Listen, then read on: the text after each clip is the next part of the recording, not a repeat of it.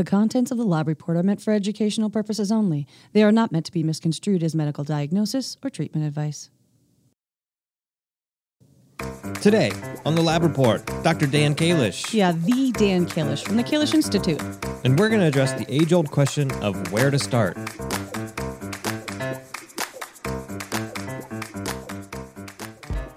The world of medicine can be challenging. Clinicians and patients are always looking for more options, more effective treatments, and in the end, more answers. Functional and integrative medicine focuses on addressing root causes of disease. Here at Genova Diagnostics, we've watched this field evolve and grow for over 35 years. We've not only adapted, we've led. Join us as we talk about functional medicine, laboratory testing, and optimizing health. Welcome to the Lab Report.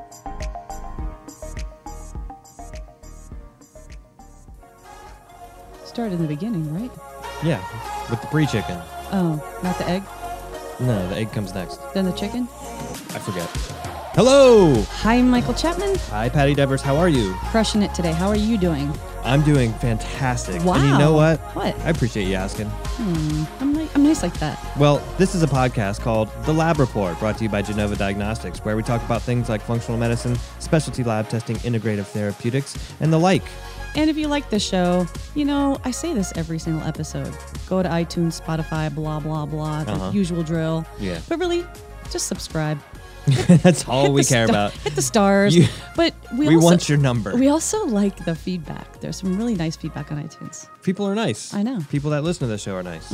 Um, and we appreciate that. And we also appreciate all the feedback that you've given us via podcast at gdx.net. Nice. Thanks. Well, we love those emails and we're so grateful do, for all yeah. of them. And today we're going to have some fun with the famous Dr. Dan Kalish, friend of the show. And this is his second time on, and it's always great to have Dr. Kalish Yeah. on because he's just so knowledgeable. He's so adept at interpreting functional medicine tests. Um, and we're going to ask him all about nutrition, where he starts, uh, how to dig in a little bit deeper to some of these concepts, how to communicate that to patients. You know, Michael, Hmm. interpreting functional lab tests is such a hard skill. Yeah. Right? Like we honed that skill for years, and here we are just really starting to fully understand it. And Dan Kalish is one of those guys who's able to take a ridiculous amount of information and fully understand it immediately and implement it into practice. It's pretty amazing. It's Yeah. pretty amazing what he's been able to put together at the Kalish Institute. Um, and we should not waste any more time. We should just uh, give him a ring. Hey, Patti. Hey, what? Today we Yeah. have Dr. Daniel Kalish. No, we don't. Yeah, we do. Okay. I'm serious. Cool. Let me tell you a little bit about Dr. Kalish. Dr. Daniel Kalish is founder of the Kalish Institute, an online training program dedicated to building functional medicine practices. Since 2006, the Kalish Institute has helped develop practice models for over 1,000 practitioners worldwide. Dr. Kalish also leads an online mentorship program in functional medicine that emphasizes clinical application and program design skills. Graduates of the Kalish Institute include practitioners ranging from Dr. Mercola's medical staff to Mayo Clinic and Cleveland Clinic physicians. In 2016, Kalish published a research study on the Kalish method with Larry Bergstrom, founder and director of the Integrative Medicine Department, Mayo Clinic Scottsdale, and Sue Cutshaw, Division of General Internal Medicine, Mayo Clinic Rochester. He is also the author of three books The Five Pillars to Building a Successful Practice, The Kalish Method Healing the Body, Mapping the Mind, and Your Guide to Healthy Hormones, and is frequently requested speaker for integrative medicine conferences across the United States. And with that, Welcome. thank you so much for being here. Uh, thanks for having me back. I appreciate it. Yeah. Well, it is great to have you back, Dr. Kalish. And in this episode, we'd like to spend some time today focusing in on nutrition. And you have been a big proponent of incorporating nutritional testing into your teachings and your practice. Why do you feel that testing is so important? Well, you know, I couldn't, in good conscience, sit down with a patient and talk to them if I didn't have a nutritional test already done. That's how important it is. Like, I don't even know what the conversation would be about if I didn't have the lab. Um, it would be like going to see your regular doctor. Let's say that you were worried about heart disease and everyone in your family this is true for me actually uh, my grandmother's 11 brothers and sisters they all dropped dead of heart attacks so we're worried about heart disease and if i went to see my conventional physician and she looked at me and said i don't know kind of looks like you need a statin you know mm-hmm. maybe. Hmm. And and she prescribed a drug. Would i take it? No it would be a crazy town right? There has to be a test to understand what's going on in terms of human physiology and function. And I feel like in functional medicine, we're under the same rubric, right? If you don't have a test, how can you know what to even talk to the patient about? True. Yeah. Very true. Yeah, and I think it's very common for clinicians to just sort of, you know, they've got their baseline supplements that they're going to start people with interventions and then tailor that based on the clinical presentation and that's that's not exactly, you know, an accurate science per se, knowing how much people are different. Yeah, I have advocated for the whole time I've been in practice. I only prescribe supplements based on labs. I tell that to every patient, and patients love that. Mm. Patients are come to me because of that, because they've tried everything randomly, and Mhm. either from their own research, which means searching on the internet, or from uh, or from other doctors, and it just doesn't work. Right. The, the thing is, it's not that it's not like lab lab guided nutrition is better. It just works better hmm Mhm. clinically. So why would you make your results not as good by just guessing? It just doesn't make any sense to me logically. The only thing that comes in the way, and I'll tell you that I hear this from doctors all the time, is that I'm going to is that it's expensive. They whine. They're like, "Oh, the testing is so expensive. I can't get patients to pay for the test." And that's again back to my cardiologist. Would I balk at paying for some blood work to see if I need a statin or not? No, of course Mhm, not. So if mhm. you're not testing every single patient with something like a NutrEval, then you're not explaining things very well. It's a more of a communication problem, Right. you know, than anything. Hmm. Yeah. Well, and you just mentioned it, and as, as you may have heard, we recently relaunched our newly redesigned NutrEval profile with some new components. Um, oftentimes, new clinicians get overwhelmed by the size of a, a functional nutrition assessment like the NutrEval. So, what's your approach in, in overcoming this kind of growth curve with a test this size? Yeah, I break it down in the beginning. The beginning to me is like your first three to five years of practice into clinically actionable sections of the test that are going to yield the most beneficial results in terms of you building your practice and helping people. So, I, and, then- and so by category, I would look at it as cellular energy, mitochondrial function, Mhm. and all the things that relate to that, from magnesium to amino acids to B vitamins Mhm. At um, neurotransmission because it's pretty important to get your brain working. Mhm. Again, that's amino acids and neuroinflammatory markers, all that kind of stuff. And then um, detoxification because it's important to get toxins out. So if we just chunk it down to those three things, how are your mitochondria? How's your brain? How are your detox pathways? Then that's a conversation that any clinician can have in their first few, few years of practice. And then you're just combing through the test to find the areas that relate directly to those three areas. Hmm. And for patients, it's also less overwhelming because they know that you're working on their cellular energy, their brain, and their detox pathways. And you don't have to get into the weeds on each individual marker, but you can have this more global presentation. And then the treatments come from that, right? So then what are you going to treat? You're going to treat your mitochondria, your brain, and your um, and and anything to do with detox. Right. I mean, it is a good base for new Yeah. clinicians. And then eventually they start to geek out like you do in the biochemistry. So it's a good place to start and then build on that. Um, but even with that, many clinicians just order a nutritional test that measures nutrients directly, like serum B12, for example. Can you speak to what makes a functional nutritional evaluation more insightful clinically? Well, yeah, I mean, when honestly, like when I was learning how to do this stuff 30 years ago, the whole point was strictly to find nutritional def- deficits that were expressing themselves in a way that mattered physiologically, that mattered in terms of patient symptoms. Hmm. And so that was the whole point of developing functional medicine, you know, as a profession was that we were looking for functional expression of problems Mhm. prior to the onset of a true pathology. And so you can't get I mean the whole the whole point of these tests and why they're special and why they're different is because you're able to see when the physiology is not working properly, which is what clinicians need to know versus just what's circulating in the bloodstream, which is helpful information, but it doesn't give you the depth of understanding to Mhm. see. And a common example would be you can have circulating levels of a B vitamin that are perfect. If the ha- person has certain SNPs, that's not going to be nearly sufficient for them to have normal cellular function. Right. So Mhm. we're more interested in cellular function than we are in what's floating around in the blood. Yeah, it's Right. that personalized approach too. Yeah, and oftentimes what they're looking for with these reference ranges, like in the serum, is they're looking for like that frank, long-standing deficiency. You know, like the vitamin D ranges are looking out for things like you know uh, rickets, Rickets, and, right. and stuff like that. We're not looking for something that might be suboptimal but still leading to dysfunction.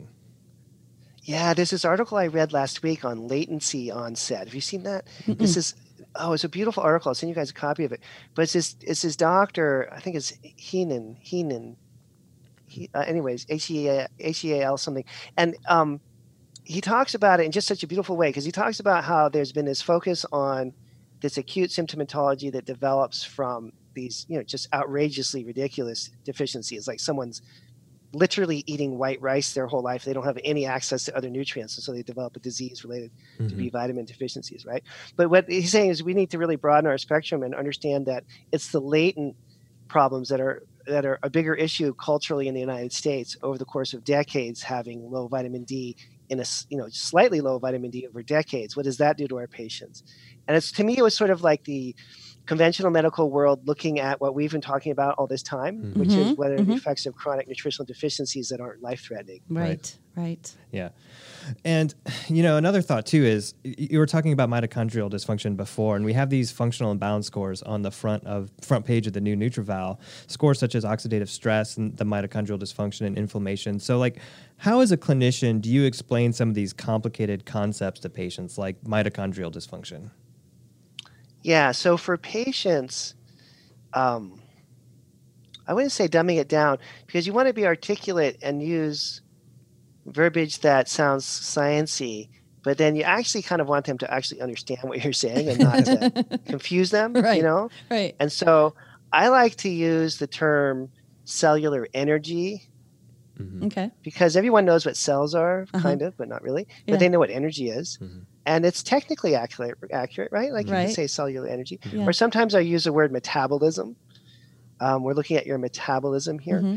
um, because everyone, again, sort of is familiar with that term, and they know that it's important, although they may not be able to, you know, explain to you exactly what it means.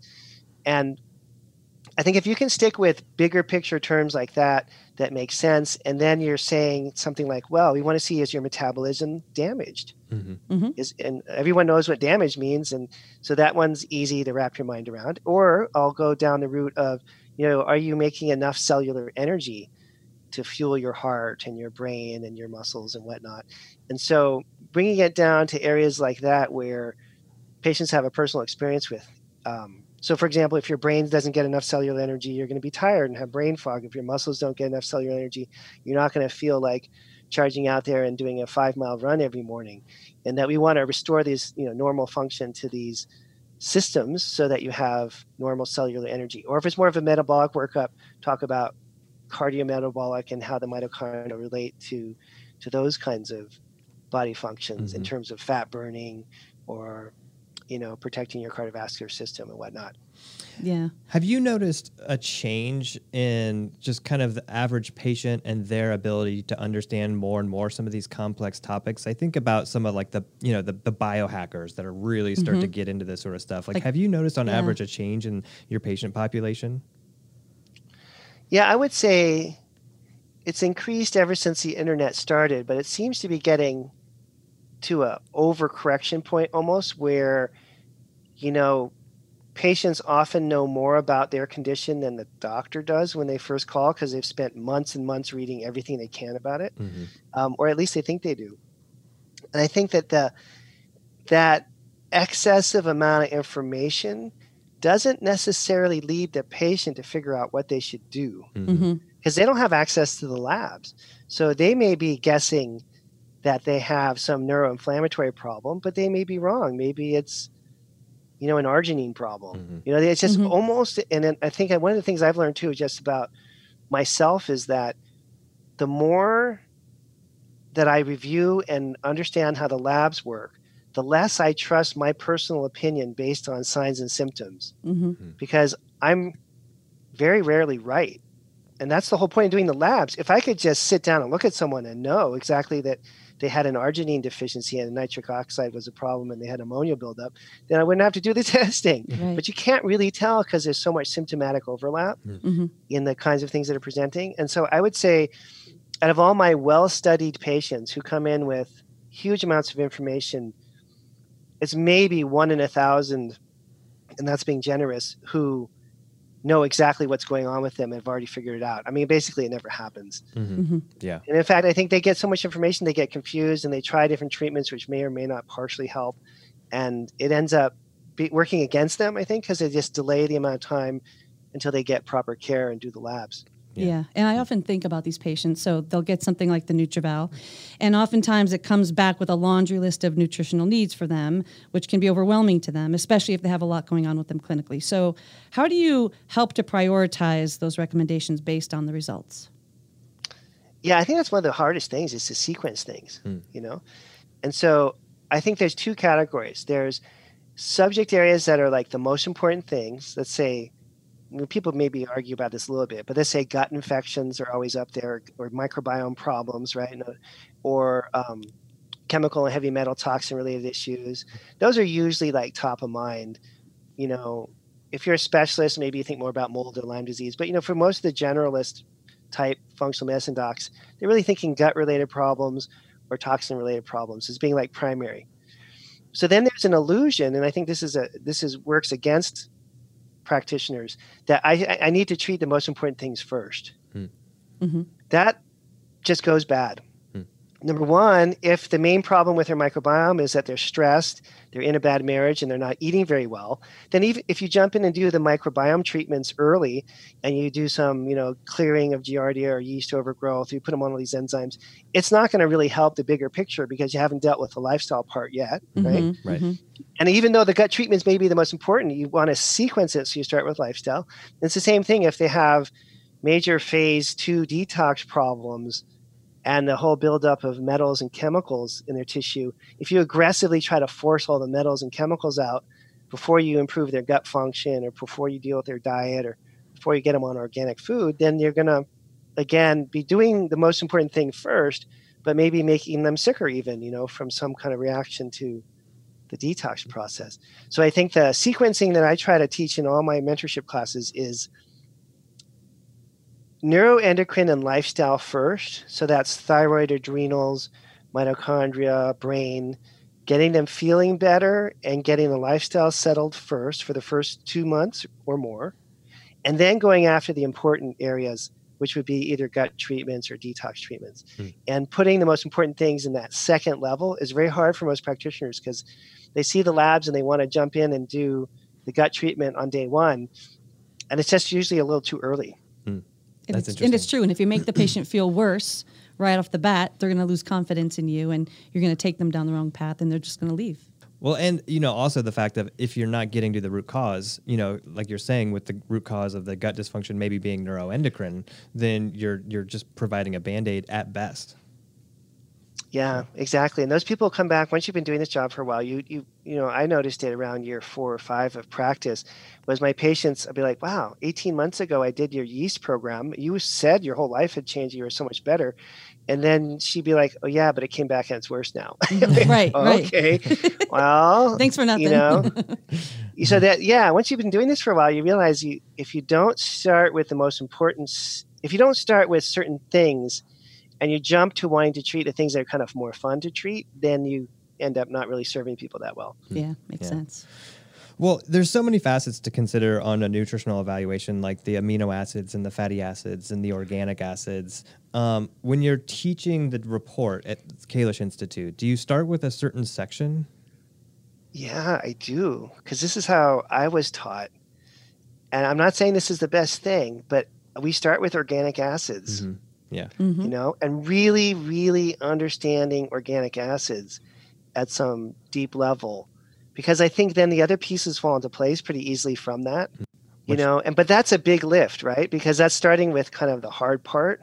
Yeah, it's heavy biochemistry there. Yeah, yeah. Yeah, um, and yeah, I mean, I, I don't know if that's a good or bad thing, but that's kind of how we do it. Although, you know what we're doing now is I'm developing these short form courses for people that don't want to do the full year mentorship, and they're on the lighter subjects. I don't know if it's really lighter is a way to say it, but um, like we're going to have one just on amino acids, and there's going to be one upcoming eventually just about fatty acids and, and antioxidants.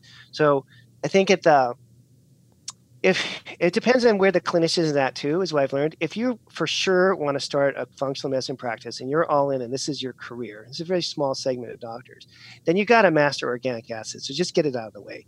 You know, just deal with it and get it out of the way. It's true. But if you're like, you know, I think I think I like this stuff. I'm not going to disrupt my entire life and give up my regular job to do it, but I want to start to learn about it.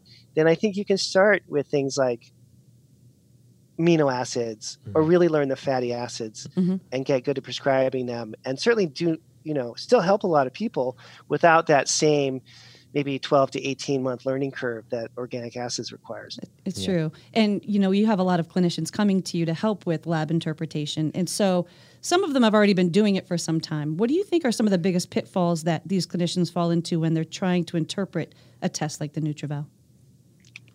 Yeah okay it's like my pet peeve list now Ooh. ready for that Woo! okay so number one people underdose Okay. and over they overprescribe they simultaneously overprescribe and underdose Hmm.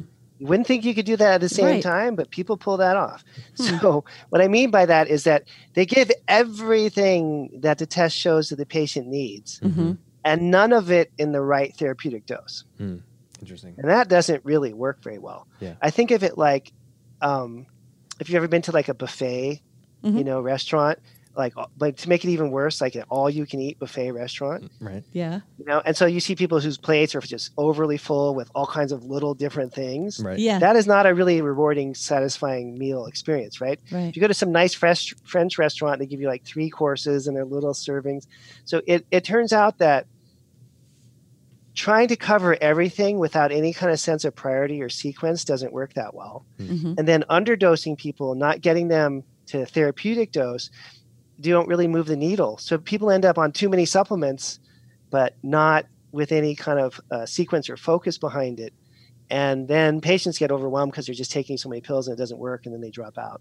Yeah. Yeah. Pill fatigue. hmm Well, switching gears just a little bit. Last time you were on, we talked about the arms race that's happening regarding the diet landscape, whether it be keto, vegan, carnivore, whatever. So, one, th- this is just one modifiable lifestyle factor, the diet, and we don't seem to yell at each other as much when it comes to things like exercise and movement or stress reduction. How do you impart the importance of these other lifestyle factors to the clinicians you're teaching and their patients? Well, my favorite line on that one is, you know, the diet is the most important lifestyle factor except for exercise. Yeah. And Yeah. that, you know, and I when I there's a long period of my career for about 10 years, I worked with a group of like 5,000 personal trainers. Hmm. But not like regular ones, like really fancy Uber ones that work with really fancy Uber people. Most of my practice during those years were either professional athletes in all kinds of different sports, anything from professional weightlifting to basketball to soccer to whatever, um, and a lot of endurance athletes. Um, or they were, you know, sort of uh, very, very fit, very, very wealthy people who just exercised a lot, and um, but exercised properly, right? And what I found in comparing those folks to the average functional medicine person is that, although NutrEval is a perfect example, you could run a NutrEval on someone who's an athlete who's properly trained, and even though their diet is horrific, and even though the NutrEval test looks like a, a living nightmare that you can't even believe, right. you talk to them and like, what's going on? They're like, well, you know, my marathon times are down by about 30, 35 seconds this year.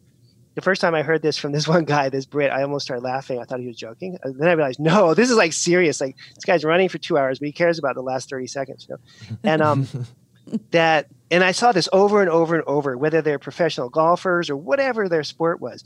If they had great muscle integrity and were very physically fit, even with a bad diet and a horrible lab, their their their symptoms were minimal, Mhm. you know.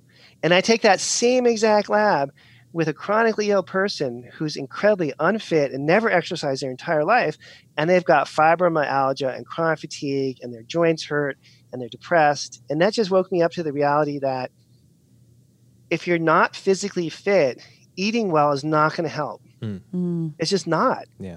You can't, you know what I mean? You can't eat really well and not exercise. It just that equation does not work. Yeah. Well, there you go. There's his vote. Movement. Yeah. He, he chooses movement. Yeah. Well, I think we would be remiss if we didn't at least talk about the Kalish Institute because we know the Kalish Institute has been a pillar of functional medicine education in our field for so many years. What new and exciting programs can we expect in the coming year from the Kalish Institute? Oh, well, thank you guys for that. Yeah, so we have a lot coming up. I've been working for about four years on a series of new courses. We're calling them boot camps because they're short and intense. They're all about two months long, and they're um, a little less expensive, a lot less expensive than our typical, you know, year-long mentorship. So they're mm-hmm. more affordable. And the first one that we're going to run is on amino acids and B vitamins. Hmm. A real deep dive into those two subjects, which I don't know, on the surface may not be like the most sound like the most exciting things, but there's so many therapeutic options that come out of understanding amino acids and B vitamins. And then we're going to have so, a future uh, series that uh, goes along with these boot camps. We're going to cover genomics, and then we're going to get into fatty acids and antioxidants, and they're going to be coming out serially in the next, uh, you know, maybe 12 to 24 months. But I'm super excited about that because it's a new level of work for me too. It's um, much more science based. You know, I've been mostly teaching what to do in practice all these years. Mm-hmm. And now this new series of courses, we're really getting into the physiology so people understand the depth of the pathways and how these things really work in the body. And then also including the um, the work that we do in the clinic. And so each one of these courses will have a series of lectures by Dr. Richard Lord, who's one mm-hmm. of our leading scientists, going mm-hmm. over the sciencey part. Um, and if you haven't had heard, heard Richard speak, if some of the younger doctors may not know who he is even. Anyway, it's quite the experience, you know, when you hear Richard talk. you're yeah, we've spoken What to did him. he just We've say? spoken to him. right? You're like, what Yeah. did he just say? In fact, I, there's there's passages in his book that I, I you can read, and you read one sentence, and you're like, okay, I'm just going to sit down, have a glass of wine, and think about that because there's like a lot going on there. But um, anyway, so we have the sciencey stuff there, and then my role in these courses is to do the okay now. This is how much arginine you use and for how long, and what might the side effects be, and that kind of thing. Mhm. So um, really trying to get into a low, um, not a, a sort of an entry level lab interpretation courses. That's like really the next initiative for us. That's super exciting. And That we're going to is encourage everyone to check it out if you're new to functional medicine. And Yeah. as always, it's just great to talk to you, Dan. But before we let you go, Yeah, I, I do have one last question. Uh, it's what we Yes. call the fireball. It's um, meant to catch you off guard and stump you, hopefully. Uh, so the question I have for you is, growing up as a wee lad, did you have like a favorite childhood toy? Hmm. Favorite childhood toy? That's a really good question. So like I was really big into the Ghostbuster stuff. So just as an idea of like what and mine was a globe. Patti liked a globe. if that tells you anything about Patti. Like, I, oh, you know what I liked more than anything? What? I don't know if it's still around anymore, but that thing where it's um, got this big metal marble thing, Uh-huh. and then you have to try to put these two uh, metal sticks together to try to get it to come up. You know, this Oh, it's like Oh, this yeah. average game you play. Yeah. Yeah, yeah, yeah. I'm making a physical motion Yeah. that people can't Mi- see, but yeah. Michael and I are doing it Yes, together. that Like, was my thing. That was Oh, my that's jam back in my eight to ten year old phase. You know? well, uh, hopefully that was good to bring that back into your forefront of your mind. I'm sure that was really. Well, I'm going to go on. Amazon as soon as we get off the call and see if I can find it. It still exists out so, there. somewhere. so much for the upcoming programs. He's going to be so busy playing with this toy. Well, excellent. And again, thank you so much, Dan, for being on with us. Again, um, always appreciate your insight, your Always wealth of information. great talking information, to you. and uh, hopefully we will we'll be talking again very soon. All right, thank you. Well, that was fun. It was fun. And Michael, I would be remiss if I didn't bring up the fact that you, in passing, just said that your favorite childhood toy was Ghostbusters gear. Uh-huh. I have like this complete picture of you running around with the little gun Oh, and, yeah. and the whole outfit and the belt. I had all of it, man. the I had- holsters. I had the firehouse. had the backpack. Had the Ecto One Uh-huh. Wow. Slimer. Do you still have it? I had a trap. You like threw it on the floor and stepped on this thing, and the trap opened. Wow. I, what I wouldn't do to watch you as a little kid running around playing with that stuff. Do you still have any of it? No, a tree fell on our house and it destroyed What? everything. True story. That's not true. That is a true story. wow, you just ruined a really It fell. It fell right memory. on the attic, right What? where all my childhood toys were. See, that's an act of God right there. Now listen, this is how it went down. Okay. Uh huh. middle of the night. Right. Huge crash, boom. Wow. Sounded like a cannon went off. Went downstairs, went into the garage, and literally there was like my toys falling from the ceiling Wow. onto like the cars. All I have to say, God is not a fan of Ghostbusters. Or he just wanted me to grow up. Perhaps. How does God feel about globes? He created the earth, so I'm sure he would love it. Next time on the Lab Report, Shay Leonard. yeah, we're going to talk about a functional approach to mood disorders. Some clinical pearls from the world of functional psychiatry.